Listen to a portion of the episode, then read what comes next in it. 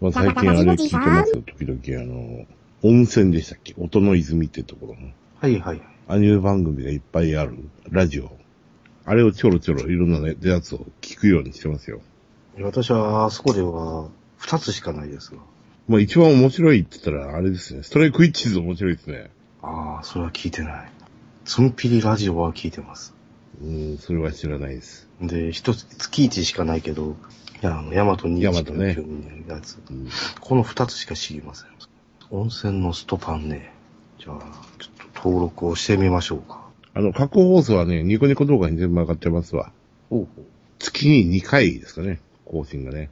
で、あの、持ち回り持ち回りでみんないろんな組み合わせで、持ち回りね。うん。あんだけ人数要件出てくるからな、ネタに、ネタとパーソナリティには困らんでしょうな。うん。で、あの、何ですか、劇場に出てきた、よその舞台の人も出てきたりとかしてますからね、最近ね。お陸上部隊の人とか。陸上はまだ出てきてないですけど、今赤パン隊の人が2人ほど出てる。それは面白そうだ。では、ツンピリラジオがこれですわ。ツンピリ。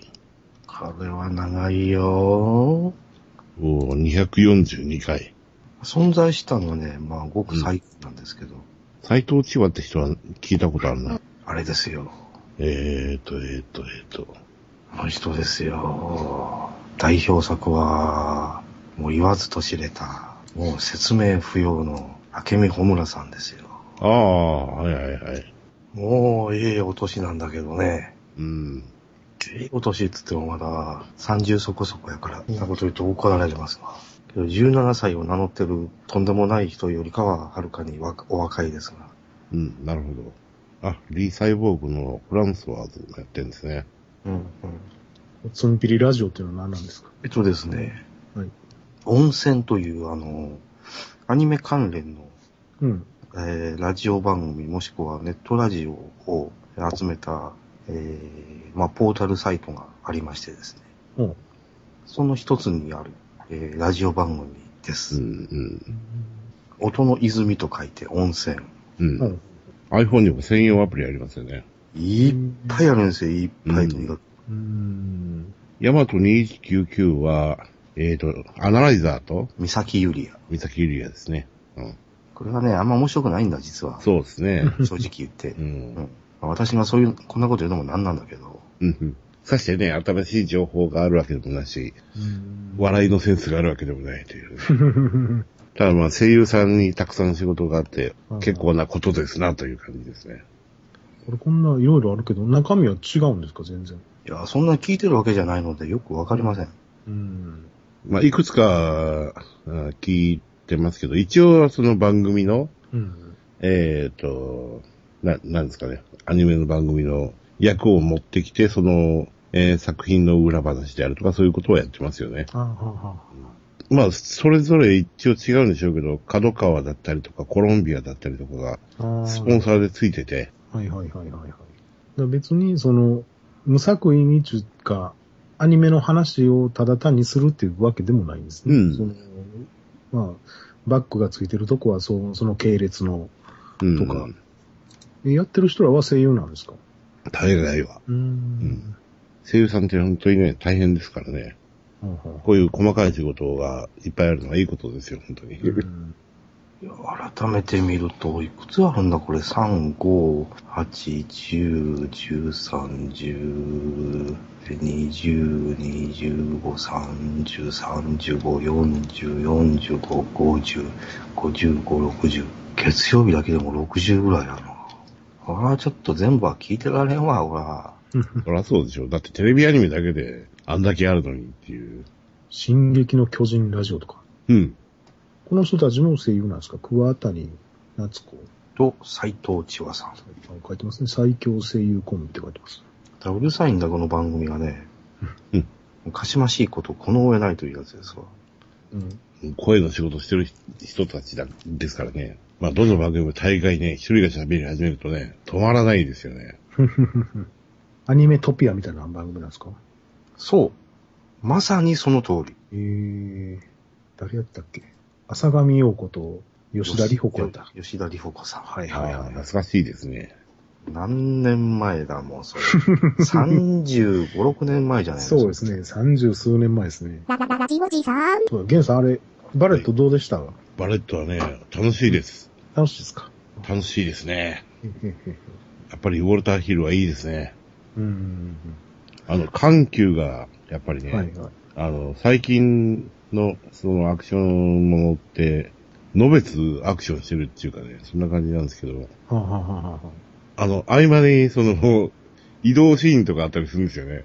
あ、はいはいはいはいはい。で、その間音楽が聴けたりとかして、すごく楽しいですよねえ。ーで、音の出来がすごくいいんでね、今回はうんね、うんあの、特徴的ですよ、本当に。あの人うんはね。だから今日、今日、明日かな。多分、サントラ届きますけどええ。ずいぶん久しぶりに映画のサントラを買いますよ。うんうん。おーバレットでも早いかんとランナー、あっという間に終わりそうですね。今日で終わりですかね。こっちの方でね。うわ、来週やってるけど、一日一回です。ああ、なるほど。うん。きついなあ一日一回。絶対行かれへん時間や、こんな。多分来年ぐらいはね、あの、午後のロードショーぐらいの時間にやってると思いますけど、これ。だからそんぐらいのね、工業的にはそういう扱いだと思いますよ。なるほど。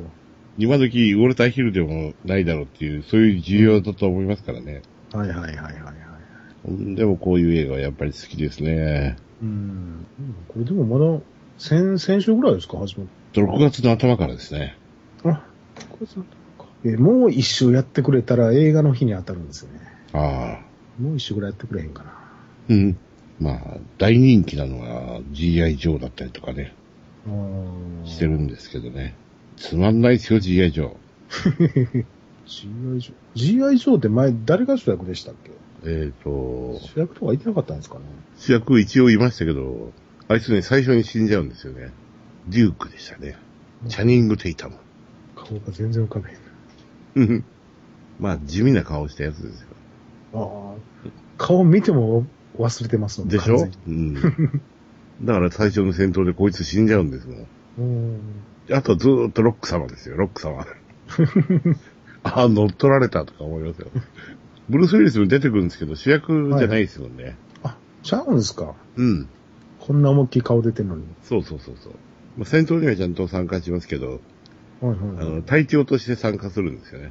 ああ、なるほど。もう主役はロック様です。あそうなんですかう。ん。まずね、公式サイトを見たら、一番トップに出てきますね、ロックが。うん。うんちゃんと、ロックって書いておいてくれよって感じです。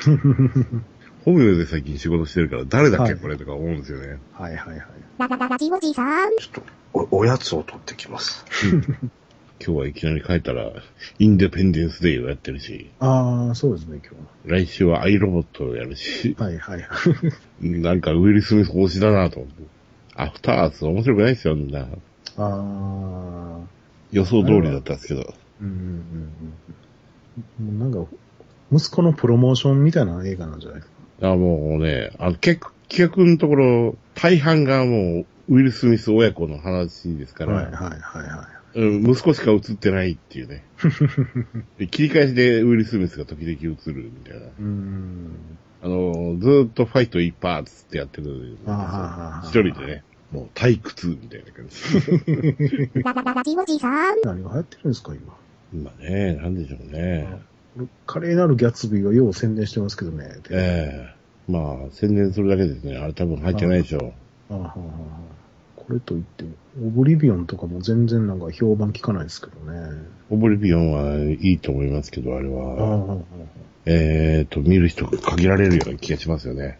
はーがっちりした SF なんですよね。あー。はいはいはいはいはい。見応えがすごくあるし、僕は楽しいですけど、うー ん。一般向けではないような気がします。百回泣くこと。うん。百回泣くことと、奇跡のリンゴも最近あ、推しがすごいですね。最近よう、あの、安倍サダをテレビで見ますけどね。うん。菅野美穂とね、セットでね。はい。奇跡の、もう、まあね、無農薬ですごいんかもしれへんけど、あんまりね興味湧かないですね。うんまあ、所詮、リンゴ作る話ですからね。うん。だってあの、あの、本物のあの、農家のおやつさんのドキュメント映画かなんかができるでしょああ、はあはあはあはあ。そっちの方がいいじゃんと思いまあす。そうですよね。そっちの方が面白いですね、多分。うん。絶対あの映画みたいなことじゃなくて、嫌なおじさんの話だと思います。 頑固者で。そうですよね、多分。ララララジオジさん。何も ない。ポテチも何もない。しゃあないから。これなんだこれ。えー、優しい糖質生活アイス、バニラ。うん。糖質をコントロールして体に優しい生活を。1個78キロカロリー。ああ、いいじゃないですか。まずそ夜中来るにはちょうどいいでしょう。う。まずそう、どれどれ。缶コーヒーより少ないですよ。うーん。あまり、よくありません。うん。味気ない。全然くどくない。 うん。何これ。シャーベットみたいな感じなんですか。うん。えーと、製造者、シャトレーゼ。あそうですねお菓子、洋菓子屋さん。洋菓子。子屋さんってことないか。和菓子もありますけどね。甲府市の会社。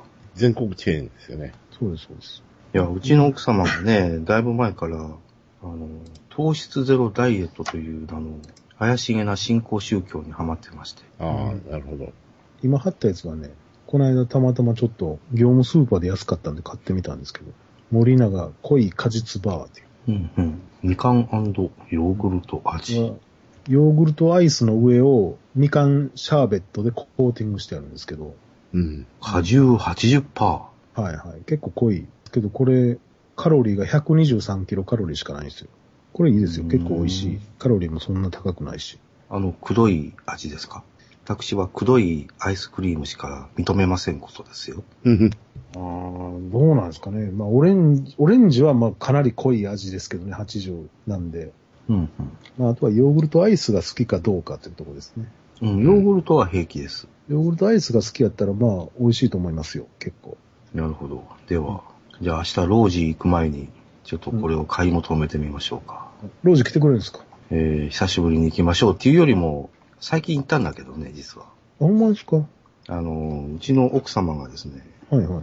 南波でとある焼肉屋を見つけまして、うん。行ってきたんですよ。はいはいはい。 2、3週間前だったかな。な、またその焼肉屋がまずくてね、うーん。もう肉質もタレももう、もう全然大したことなくて。で、二人で落胆して早々に出てきたんですよ。うん。まあ私は別に、どんなもんでも文句言わんと食べるので、私は普通にしとったんだけど、あの、うちの奥さんは自分で見つけてきたもんやから、うん。多少悪いなぁと思ったんでしょうね。まあ、ちょっと気分直しに、えー久しぶりにロージーでもい行こうかとかなんとか言い出したもんやから、あほなまあ行ってみようかと言って、行ってですね。うんうん。でそういや22日に、えーまたあるよという、広場さんが言うもんだから、はいはいはいいやまた来ますさー、言うて。い。で、前回行って偶然分かったんだけど、カウンターの店員ターのはい。底側、裏側うんうん。に、3年前か4年前のテープがまだ残ってたので、ちょっとカウンターの裏、こう、ごそっとあの、偶然まさぐったらなんか手に当たってですね。あ、何これテープえ、テープまさかと思ってベリッと剥がしてみたら、おいおいって。5年前にケーブルを貼り付けたテープじゃないか、これは。言ってああ、剥がし忘れてまだ残ってたか。懐かしいですね、サバの生放送。 4年ぐらい前ですか。2009年だったかな。そうですサバの1周年でやったんですよ、あれ。ララララジオジさん。うん、とうとう山よりさんは来なかったな。バッジ配布計画を詰めたかったんだけど、あの、バッジは26日ぐらいに、えー上がります。うんちょうどその頃、江坂に行くので、もう店頭受け渡しにしました。で私はそのバッジを150個ほど江坂で受け取って、うん。一回会社に持って、まあ、あの、戻ると。バッジじゃらじゃら言わしながら会社へ帰ります。相変わらず多分、入り口入ったとこは、ドラムセットが置いてあって、まあ、ビルは知ってるけどね、行ったことはないんですよ。ララララジオジさん。今日ちょっと地元のライブバーで、あの、明日の練習がてらちょっと顔出しに行ってきたんですけど、うん、うん、先ほどミクシーでメッセージが来まして、うん。あの、お金払い忘れて帰ってるって言われましたね。完全に忘れてましたね。お金払ってくるの。何ですか無線飲食ですか 無線飲食です。これ訴えられたら捕まりますよ、俺。うんうんしゃあなしばらく臭い飯を食うてきていただきましょう か。出ても金取られるんですね。久しぶりやな、お金払い忘れて帰る とかね。いや、お店側もよく取らんと解放しますね。そうですね。誰か気づきそうなもんやけど。そうそう。だから、今日、あの、知り合いの人が結構多かったんですよ、客で。で、帰り際に、みんなに、あお先帰りますって言って挨拶してって、そのまうんま忘れてしまったんですよ。うん。ではあれですね。5割増しですな、で は。今すぐ払いに来なさいとは書いてませんでした。今すぐとはさすがに書いてないですけど、ね。うん。ララララジオジさん。んなんだこの音は。ガッチャマン。うわ。やだやだ。あの、特報を見ましたけど、めっちゃ悲惨そうですね、ちょっとね。いや、今日正式な予告編が上がってたんで、えちょー、はい。えー、これ。すごいですよ、この、これじゃない感が。どれどれ。なんか優勢爆弾みたいなの落ちてるんですけど。ララララジオジさん。うーん。なかなか香ばしいですな。うん。これは、ベルクカッツは出てこないんですかいや、出てきたでしょ。え予告編に。うさぎさんみたいなベルクカッツェ出てきたでしうょ。んあれ、あれが多分カッカッツェなんでしょうね。ガッチャマンとしてはね、ベルクカッツェ的なものを出さ、うん、わけにはいかんでしょうよ、そら。えこのちっちゃいドロンジョみたいなやつですか そうそうそうそう。これベルクカッツじゃない。え、女なんですかほんだら。多分ね。えー、それにしてもちっちゃいですよね、こいつ。なんでこんなちっちゃいんですか、うーん。殿、もうちょっと仕事選ぼうよ。見に行きますよ、これ。逆に見たくなる予告編ですよね、これね。ね。合力の違和感が半端ないですけどね。うーん、これはガッチャマンというより、ポリマーですね、これはね。何年か前の。お、スマップのやつですか。うん。こっちの方がよっぽどガッチャマンですよ。うん。久しぶりに見たけど、こっちの方がいい。時間が短いっていうのもあるんだろうけど、少なくとも本気で作ってるな、これは。 やっぱり。うーん、なるほど。えっ、と、予告編見る限りあれですか南部博士は岸谷五郎ですかうん。 やっぱあれが南部博士か。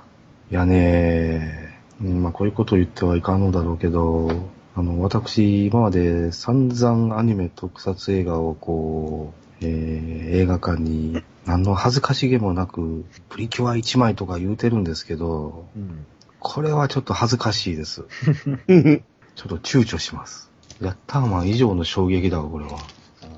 ああれも大概やったけど。ー頭ひどかったでしょ、あれは。いや、だから、このガチャマンって、ヤッターマンよりひどくないですか、これ。まあ、こっちはね、本編見てないんで、ちょっと何とも言えないですけど、僕の印象から言うと、ヤッターマンの方がひどいですね。うんうん。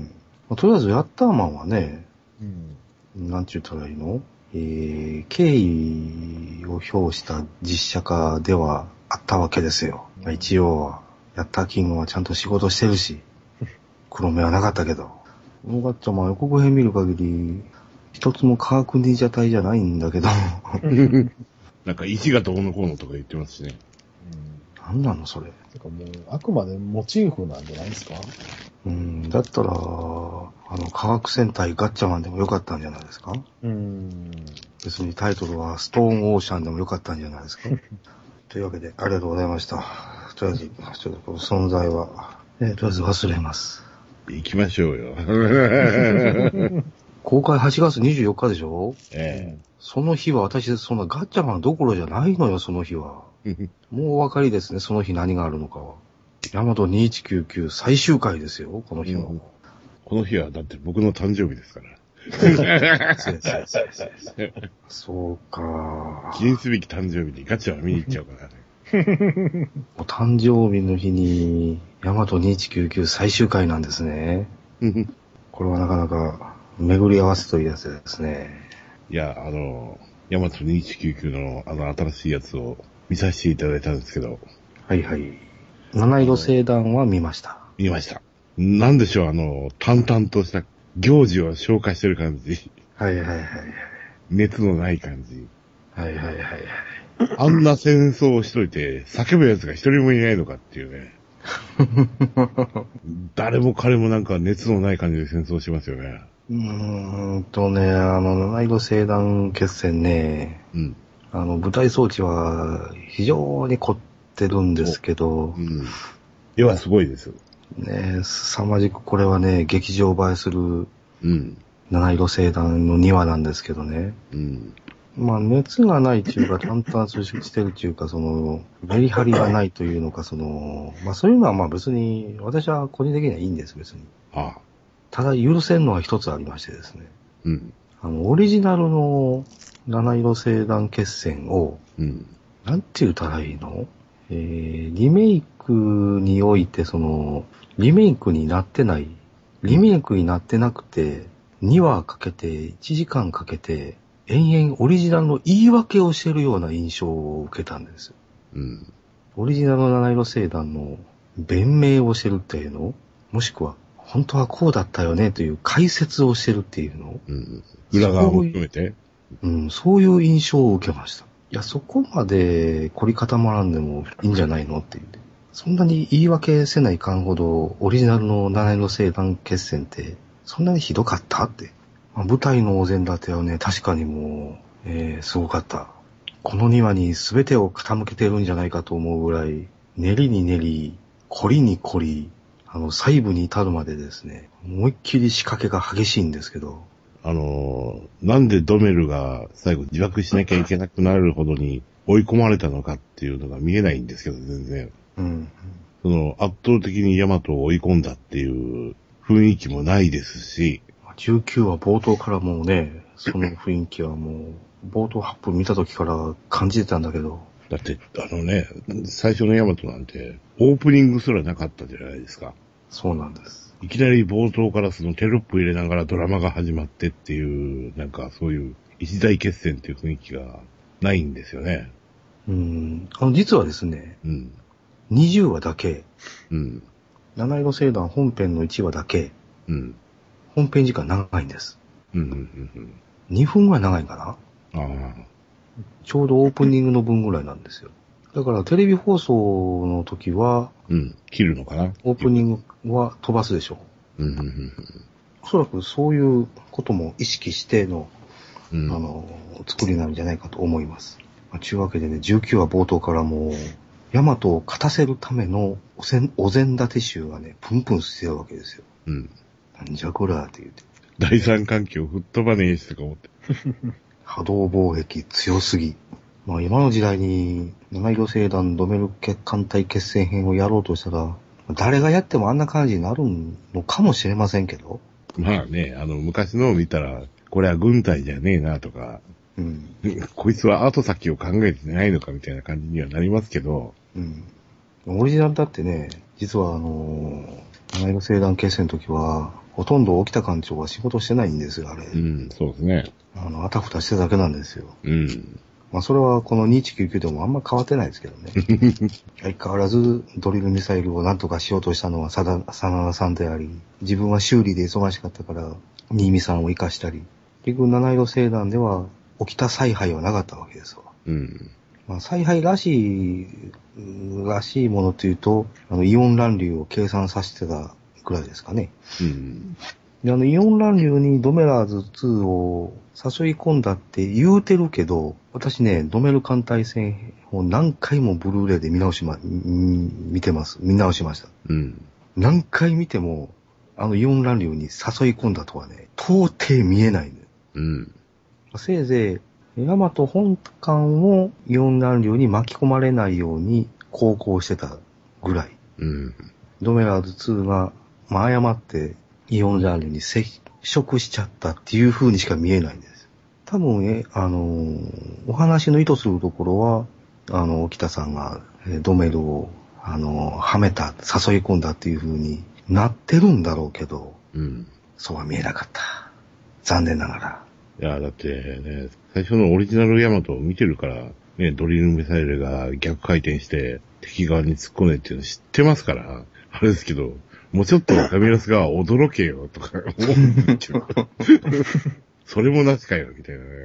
ドルミサイルもね、言い訳がましかったしね、もともと軍用じゃないのよ、これはって。うんそういうセリフを吐かせるなよって。もう数十秒かけてでも、穴の開いてないドリルミサイルを突っ込ましてですね、うん。それを、あの、ヤマト側が何とかするっていう風に持っていかせろよって。穴開いてること前提で言い訳すんなよって。あのーあの、別に悪くはないです。うん。悪くはないと思う。悪くはなかったです。あの劇場映えします。うん。いや、パーリーさん、このドメル艦隊決戦だけはですね、うん。あの、1500円払って映画館見に行ってください。まあ、後々テレビでもやりますけど、うん。テレビで見たら、これはスクリーンで見たかったなっていうふうにあの、きっと後悔します。でも話的に面白いのはオリジナルヤマトの方ですよ。うん。あっち見た方が全然面白いですよ。まあ、それはそうなんですけどね。まあ、到底オリジナルには勝てないっていうのは、まあ、しそれは仕方のないことです、なんですけど。いや、だからその、あの、今回2199でプラスされたそのね、今回オリジナルの話っていうのはなかなか面白くていいんですけど、うん。昔のオリジナルヤマトをなぞろうとした途端にですよ、あの、どんどんクエストを紹介していくロールプレイングゲームみたいな感じになってくるんですよね。その辺がね、非常に残念なところですよね。で、ヤマト側に軸がないもんだから、なんか、余計になんか、変変な感じですよね。えーまあ、私は何の感度と言いつつ、あと最低2回はまあ見に行くことになります。うん。森行のポストカードも欲しいし。ああ。うん、メルマガが最近いっぱい来るようになりましたね。ヤマト来るサイトから。まあいやそんな今まではね、なメールなんてその多くはなかったのに、毎日来ますよね。ここ半年間ちょっと多いですね。うん。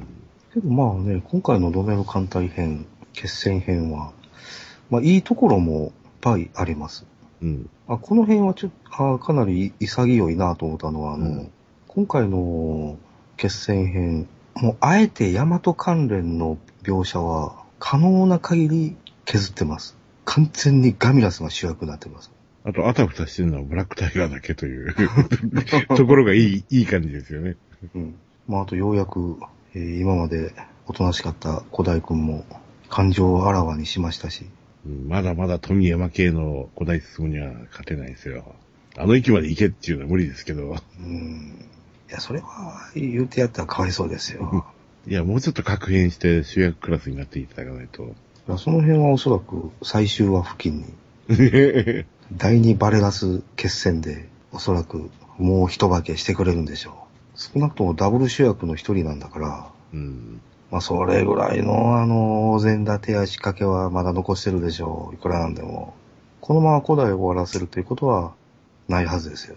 うん。まあ常々私は2199は別物として見てますから、あのまあ今までは、えーそういう単純にやはりオリジナルと比較してどうとかこうとかっていうのは考えたくもなかったし言いたくもないんですけど、いや、単純に作品としての成り立ちの話ですよ。うん、あのー盛り上げる気があるのかっていう非常な疑問が湧く作品です。あのね、盛り上がってますよ、お話。ただね、その盛り上がり方が完全にガミラス側に偏ってるんです。うん。地球側、ヤマト側を盛り上げようという気は、どうもあんまりないみたいですね。そうです よ。あのね、ガミラス側のドラマはね、熱いです、パディさん、今回。うん。まるでガンダムのジオン軍を意識してるようにですね、うんしてるがごとく。うん。ガミラス側の展開は今回半端じゃないですわ。その辺はなかなか面白くていいんですけど。うん。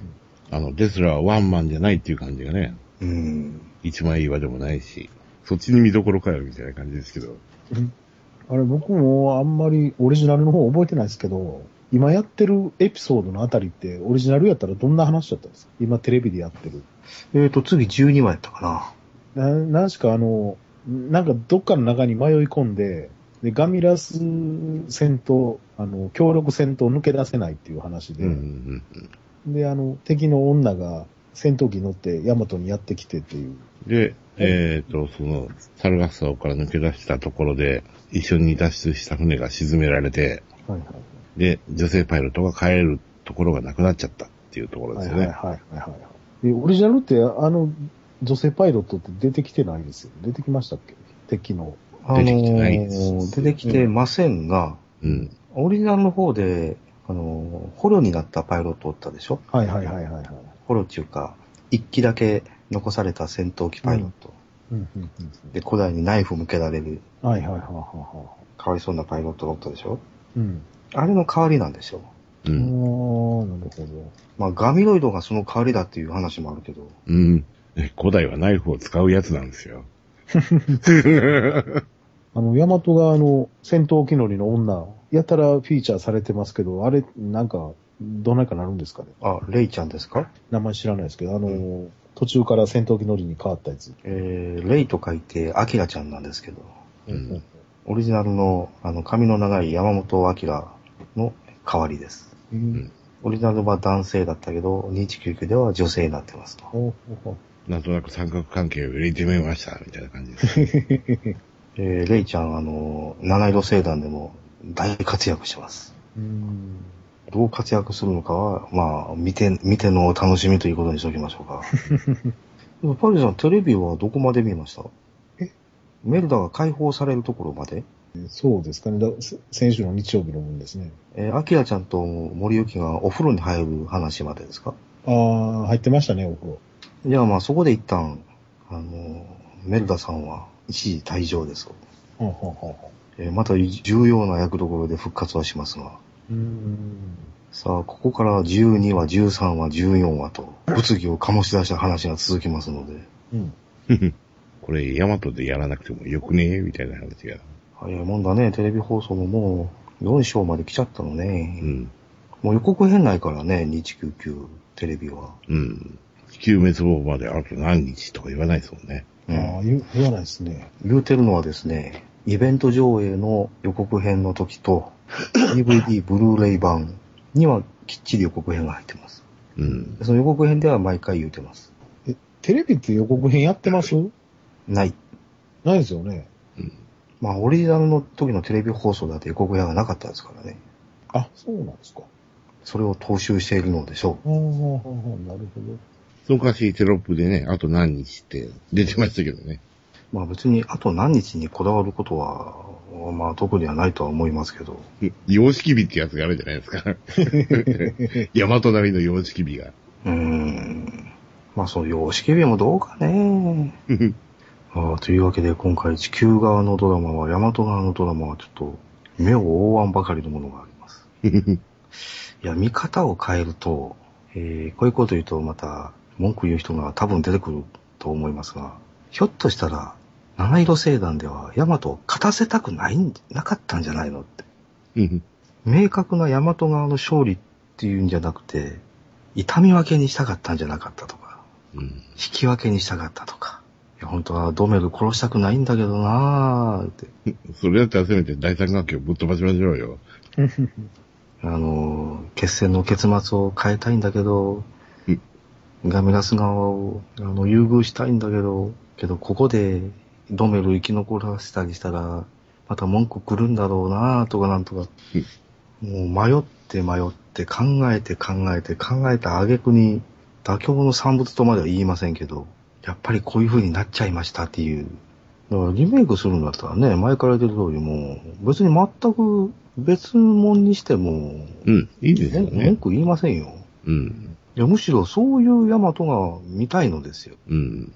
いや、ね、どうせドメルが死ぬんだったら、その、死に様ってやつがあるじゃないですか。そういうところをね、大事にしてあげてほしいですよね。最後の自爆の時も音なかったし。うん。で、サンさんが一生懸命直してたから、あ爆発した。だけど、第三環境は無事なんだろうなと思いながら見てたうんら、やっぱり無事やったし。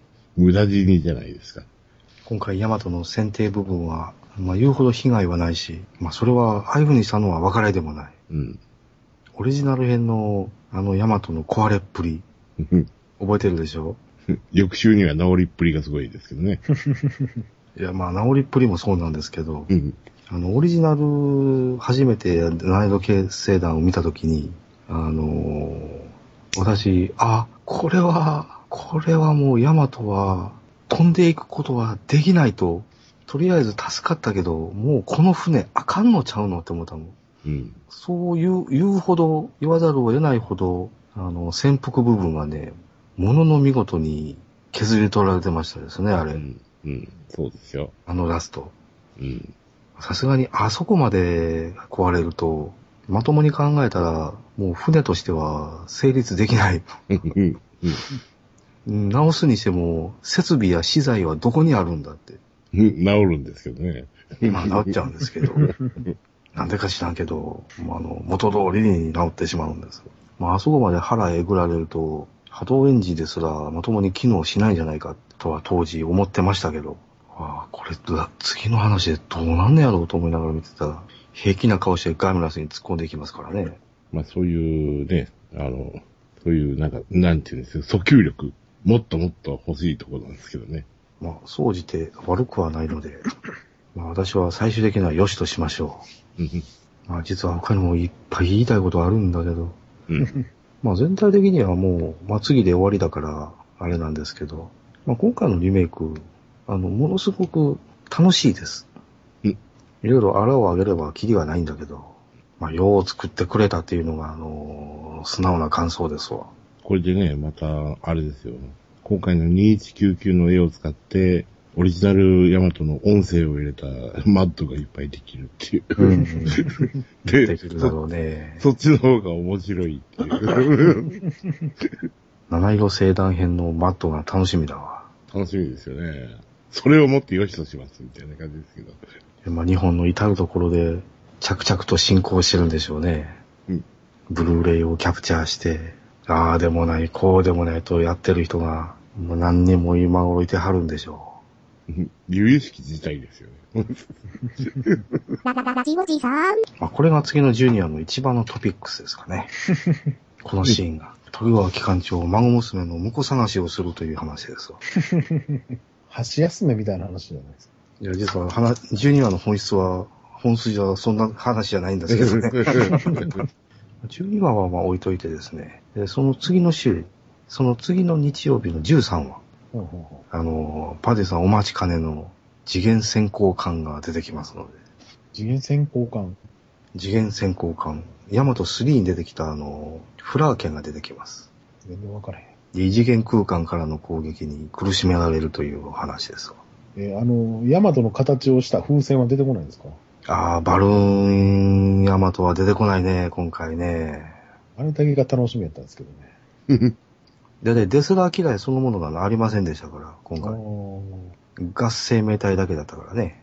だから新キャラやね、ガミラス側に話をされとるもんだから、うんまあ、オリジナルエピソードもいっぱいあって、どうしてもデスラー嫌いの話は削らざるを得なかったんでしょうんう。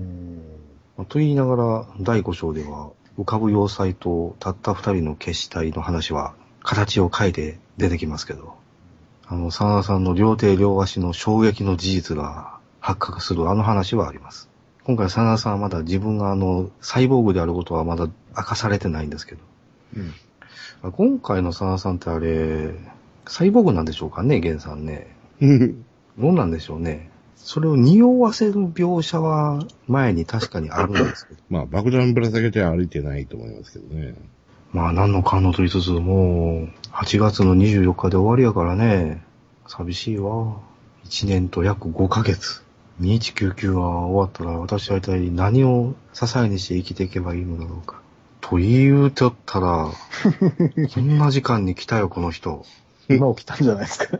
うんしゃあないな。来た以上は、うんお招きしないと。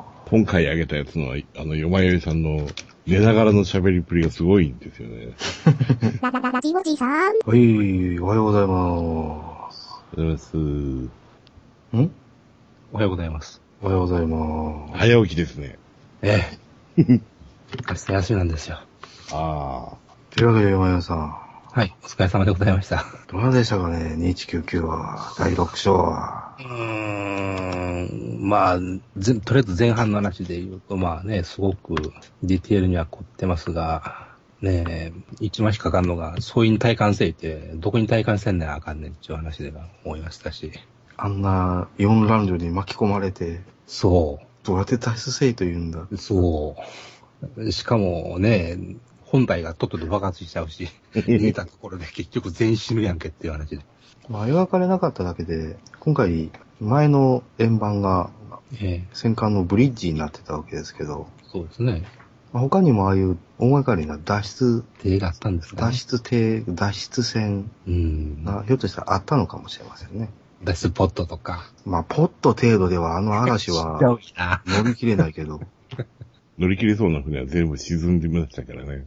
あとは、どう考えても、空母部隊を前に出すことないじゃんと思いましたけど。何のための空母なんだかね。そうですよ。戦闘空母はともかくとして、そうなんですよ。のの残りの2隻は置いときゃよかったんですよ。後方待機でしょ、普通は。うん、そうですよ。四乱量に気がつかんちゅうのもいかがなもんかという気もします。うん。あんたらのね、ホームグラウンドじゃないのそうです よ。海図ぐらいあるやろう。いや、今回のあの多層空母であの嵐乗り切れますかね確かに爆発の描写はなかったんだけそうどな、んですよ。うん。いや、それを言うと、じいさんズもじいさんの重爆撃だって、あの、爆発の描写はない。なかったんですよね。でもあれはさすがに死んでる気がしますけどね。今回、あれかもしれないですもんね。あの、テレビの規制かなんかで、あの、ほう人が死ぬシーンがないでしょあー、なるほど。う。昔だったらね、爆発の中で、エコあれーとか言って、ジューンっていうやつがあったんでしょうんあの、光の中に消えていくやつね。そうそうそう。そういうの、まあ、まるでないですもんね。 意味ではないです。そういう、ひ明らかに人が死んでるシーンっていうのを出すっていうのは、もうできないんでしょうね。なるほどな。イリオンのようにはいきませんと。とは言いながらですよ、ゲンさん。はい。 21話、22話にはあるんですよ、そのシあーーンシーンが。ほうほうほうほえぐいシーンがありますからね。う。うん、うん特に21話にはちょちょっとえぐいシーンが、うん、うん。 2199にしてはえぐいシーンがありあまあ す。進撃の巨人ほどではないで しょう。いやいやいや、巨人の足足元には及びませんけど。けど、それ言い出したら、進撃の巨人、よくあそこまで描写できてますね。うん。大したものだと思いますよ。へーあの、食い殺すとこどうやるんだろうなと思ったら、まあまあ結構、原作に忠実。う。うんん。先週のやつですかね、あのーワイヤーで空飛んでるシーンにえらい枚数使ってて、うん。ほぼフルアニメーションで動かしてて、あら、み、あら、もう、目を見張りましたわ。かっこいいなと思いましたね。ここまで使うのは多分怒られるんじゃないかなと思い ましたね。他のシーンで止まってるからいいか、とかいう感じで。まあ、ようやく、巨人さんも自分の意思で変身できるようになりましたし、うん。変身はまるで郷秀樹みたいな変身でしたけど。仮面ライダー牙とは言わないんですかえ、ガ牙あガブリッと言って。わす忘れてましたわ。牙という存在忘れてましたわ、もう。さあ、というわけで山田さん、はい。来月から、ムービックス尼崎ではい。第1章公開を、マジっすか。週替わりでね1章から6章も5章までまたやるんだけど、マジっすか。まだ行かねばなるまいね。ブルーレイ買ってる人が。尼崎案外近いですからね。JR で行けばね。双方の中間地点はバランスですね。下手したら会社から、うんナンバーパークス行くより、早いムでーしビッょ。クス尼崎の方が早く行けるかもしれない。ほんまですかそう。あれ、快速乗れば二駅ですもんね、あれね。あーで、あれですよ。地下鉄難波からパークスにたどり着くまでが長いのよ。うん。あー、なるほど。 15分ほどかかるのよ。うん、うん。それから考えると、ムービックス尼崎って、まあ何階にあるのかは知らんけど、建物としてはほとんど駅と直結状態ですようんうね。ん。立教を渡るぐらいでしょ、確か。あの立教、まあ多少長めやけど、うん。あ今回は梅田で見ましたけどもね。うん、これから天崎で見ることになると。うんうん カツアゲなんかされないようにしてくださほんい。まやわ。無法地帯ですからね、あそこはねそう。すね。僕も怖い人見たことありますよ、あそこで。JR 乗って帰ろうとしたらね、はい。あの、ドアが閉まる寸前にね、はい。風浪車みたいなおっさんが、はホームからね、手に持ってたコウモリガスを投げてね、あ。はドアに挟んだんですよ。あ。はで、ドア開くじゃないですか。あ。はい。たらそのおっさん乗り込んできて、えで、みんな見るじゃないですか。え。はい。なるほどやと。何見とんねん時は金なりやとか言ってね。何の 話や。ここれが大阪かとか思 って。尼崎 です。尼崎。尼崎だったのかと思って。そうです。尼崎は大阪ではありません。うん、違います。 兵庫県でもありません。日本じゃないですからねい。や、兵庫県でしょ。だって、曲、お電話の曲番が06ですもん。うんまたそれを言う。ええ効果学目発生するし。市外電話番号を縦に取って大阪入りするのはやめていただきたい。ね大阪に併合してもらって結構ですよね。いやいやいやいや、あれはもう立派な兵庫県の一員ですから。なんとしての工場もないし。歴史的に見ても、あの、立派に、あの、兵庫県ですから。今更大阪は、その、主張できません。残念ながら。まあ、遠慮なくどうぞ持ってってくださいやいやいやいやいやい。いや。中央線取るときもあっこ、あっあっこよけうっとうしい。まあ、尼崎というね、お土地は、まあ、同情するべきところもいっぱいあるんだけど、うん。まあ、南側がひどいんであって、北側ひどくないですからね、尼崎って。まあいいじゃないですか。ちゃんと2199も公開してるところなんだから。なんで尼崎ですんで、お神戸でせえよ、もうなんであんな中途半端なとこすんだよ。いや、それを言い出すとですよ、 え神戸の、え、えあの、シネコン何でしたっけえええは東急シネマハットですかね。あそこの経営層がバカなんですよ。うん、まあですよ。うん、それはもう仕方ない。バカですわ。それは尼崎を責めるべきではない。むしろ、あの、神戸のバカさ加減を、しゃあないなって言って、腰を上げてくれた。うん。いいところじゃないですか、尼崎。尼崎がいいとこじゃなくて、その映画館がいいとこなんですよ。ララララジオジさん。だって今日ね、アフターアース初日なのに、お客3人って。あれ、初日だったんですか今日からですわ。もうだいぶ前からやるやる言うてて、やっとだったんですよね。うん。いい映画でしたかいやいや、とんでもない。はい。あの、未来である必要は全然ないですよね。ない。という。ましてや地球である必要がどんだけあるのかと。と、別にあの、飛行機がジャングルの中を起こしてっていう話でも全然 OK だったですね。別にそういう未来の SF っぽいことをしなくてもよかったんちゃうかと。うん。逆にそのね、あの未来のその、セットのデザインからね、なんかいけてない感じがね、はあ。あの、余計なんか、ダダ滑り感がね、オブリビオンの勝ち。ああ、もう断然、うん。くれぐれもになんないですよ。あで、あの、ウィル・スミスの息子がね、あの、芝居が上手くないんでね、あ。ああ、そうなんですか。うん。空手キッドもしてたのに。ララララジオジさん。ええでは、まあこれからですね。はい。いよいよもう2ヶ月半後にはヤマト2199も最終回を迎えます。はい。まあ2199のお話はまた、おいおい、最終回に向けてですね、我々も、あの、ラストスパートを走り切らねばなりませんので、まだ思い出とともに語っていくとということで、えー、山井さん、あの、バチなんですけど、はい。ああ、はいはい。 26日ぐらいに仕上がります。はい。どうしましょう送っていいですかねはい。ロフトに。ロフトの方にですか。どのぐらいの分量になりそうですか荷物的に。合計150個。えっ、と、山さんが持ってるタブレットの入ってた箱ぐらい、ぐらいですか。はいはいまあ袋には詰めますけど、はい。はい。ジャラジャラしたものは150個ですから、うん。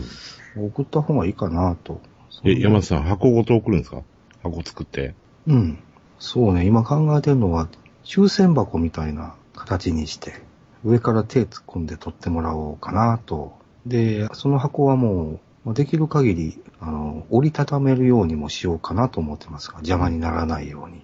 まあ、向こうで廃廃棄してくれてもいいんですけど、うん入り口のとこにも、に置いてもらうのもよし、はい。それとも壇上から、あそこ、あの、客席最前列と距離近いでしょ僕行ったことないんですよ、でロフトは。いろんな映像を見る限り、めちゃ近いんですよ。うん。なので、壇上から最前列の人に渡してもらって、うんその箱を皆に次々と回していただくという形態でもいいし、うんどういう配布形態をとってもいいようにはしようと考えてます。その辺は、臨機応変でよろしいんじゃないですかね。了解です。まあただし、お一人、わしづかみにして持って帰るのはダメよって。そんなに欲しいもん ですか。翌日ヤフオクに並んでるかもしれませんよ。うん。ララララジオジさん。このハサミムシというやつに噛まれまして ね。首筋がムズムズするなと思って。えで、触ったらチクッとしたんですよ。え。あで、そのまま潰しちゃったんです、そこで。あ。はいはい。したらもう首筋のとこがね、大変なことになりましてね。 あの、しばらくほっといたんですね。たら、なんか皮が剥き始めてて、えで、見えないでしょ、首筋だからね。え。で、なんとなく、あの、シャワー、シャワー浴びるときに鏡で見たら、なんか、赤紫色に首のところが腫れてて、ええ。あこれいかんなと思って、薬局でね、薬買って、可能止めかなんかを乗ってたんですけど、なかなか治んないんで、うんで、今日病院に行ったんですよ。昼から休んで。はい。そしたら、血抜かれて検査されるわ、あ抗生物質はくれるわ、みたいな感じで。あ、で、今2種類の薬を塗って、上から湿布みたいなやつで押さえて、保湿するような感じのえ一式いただいて、それを今つけてるんですけど。はい。うーん、虫刺されるには十分お気をつけください。 卵生ま生まれ、埋め埋め込まれてたじゃなくてよかったですね。なんかね、さ、酸でやられてるか、アレルギーかどっちかだって言ってね。酸って言 ったのエイリアンかよ、みたいな感じでね。私も前の職、前の仕事場で、しし屋内で仕事してるときに、頭がなんかちょっとかゆいなぁ思って触ったら、蜂がおって、 うん指先バチーン刺されたことが。ああ。虫は容赦ないですからね。うんあいつらはね、存在許すべきではないですね。この造形はすごくかっこいいんですけどね。実に戦闘的ですよね。うん。最近珍しいですね、ハサミ虫って。もう全然見ないですけどね。大きさどのぐらいですか僕はね、刺されたのは2センチぐらい。わあ、そんなもんですね。おかげで来週も金曜日は午後休んで病院に行かないと。そんなにですか。今回その組織の細胞も取ったし、血液検査もしたし、それの結果を言うからとか言って。あ来週金曜日行ったら、うん、あなたはもうすぐ違う生き物に生まれ変わりますとか言われても変わりま すよね。ザ・フライみたいな。ヒルンって言ってください、ヒ ルン。ララララジオジさん。窓の外があうっすらと明るくなってきましたね。完全に朝ですよ、もうそいこやいは。やいや、うっすらじゃないですよ。めっちゃ明 るい。明らかにあ明るいですよ。めっちゃ明るいですよ。えーではでは、皆様、あの、やたら生き物を殺すとその酸にやられるということで、虫は十分肌から離したところで潰すように。そうです。ですね。肌の上で潰したりしないように。ラジオジさんの今はねこだ。ボドウラップに染み渡れて。